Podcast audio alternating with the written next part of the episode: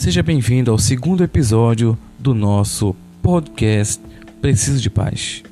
O podcast que vai tentar trazer paz ao seu coração.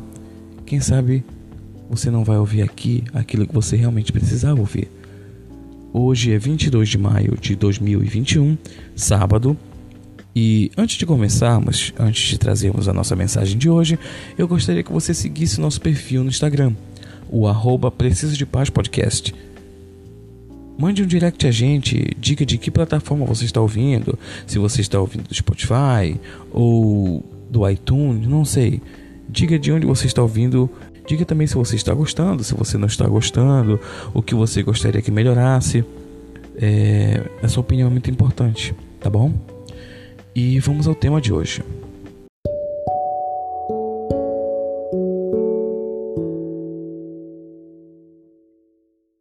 O coração ardente.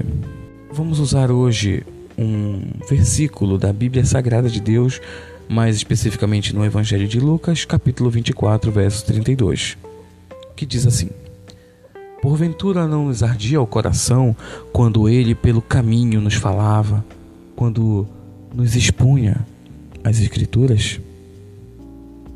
A cruz é a exposição do coração amoroso de Deus foi uma revelação no tempo, a tempo e para o tempo do que ia e ainda vai no seu coração, no coração de Deus.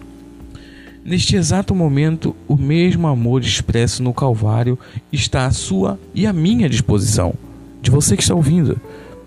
Quando ousamos amar os outros, ensina-se um pequeno Calvário. Morremos para nós mesmos e abrimos-nos para receber o amor capacitador que pulsou através da cruz.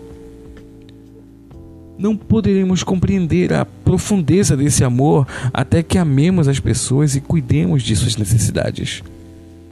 Quando participamos do cuidado conosco, o amor da cruz arde através de nossas palavras, ações e interesses. Tomamos-nos parte da comunidade do coração ardente de Deus. Quando Jesus encontrou com os homens na estrada de Emaús, ele lhes ensinou pela Escritura quem era. Podemos imaginar quão emocionante deve ter sido um estudo bíblico dirigido pelo próprio, pelo próprio Senhor Jesus. Ele mostrou aos desanimados discípulos que ele era o cordeiro do sacrifício, o bode expiatório a propiciação dos pecados. A seguir, levou através dos profetas, sublinhando todas as referências a si mesmo. Foi então que a cruz e a ressurreição de Cristo tornaram-se reais para os discípulos. Era propósito de Deus iluminar-lhes o entendimento, firmando eles a fé firme da palavra da profecia. Desejava que o espírito deles, a verdade, criasse sólida raiz dentro de cada um deles, não meramente porque fosse apoiada por seu testemunho pessoal, mas por causa da evidência inquestionável apresentada pelo símbolo e pelas sombras da lei típica e pelas profecias do Antigo Testamento.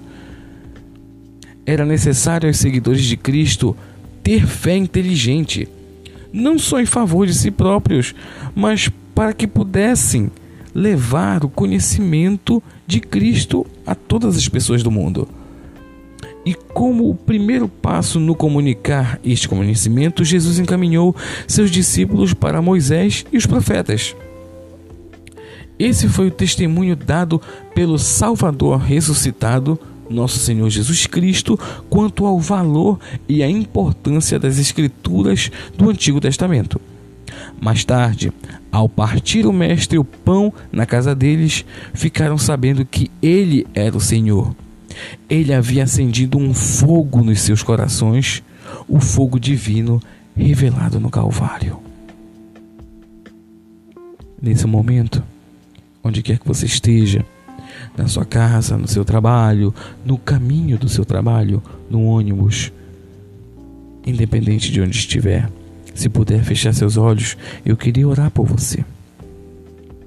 Senhor Deus, que as adversidades e a correria do nosso dia a dia Não ofusque a sensibilidade do poder de contemplar o Senhor caminhando conosco.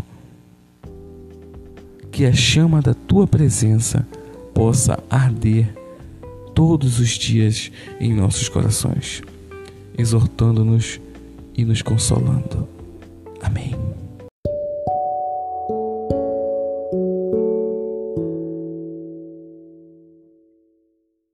O pensamento do dia de hoje que eu quero passar para você, que está em casa, você que está no trabalho, ou até mesmo você que está indo dormir agora.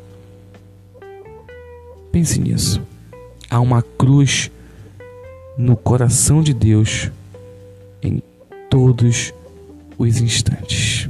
Siga o nosso perfil. Mais uma vez, eu peço para você que siga o nosso perfil no Instagram e diga o que você está achando do podcast. Eu lhe agradeço e que Deus traga paz ao seu coração. Fique em paz.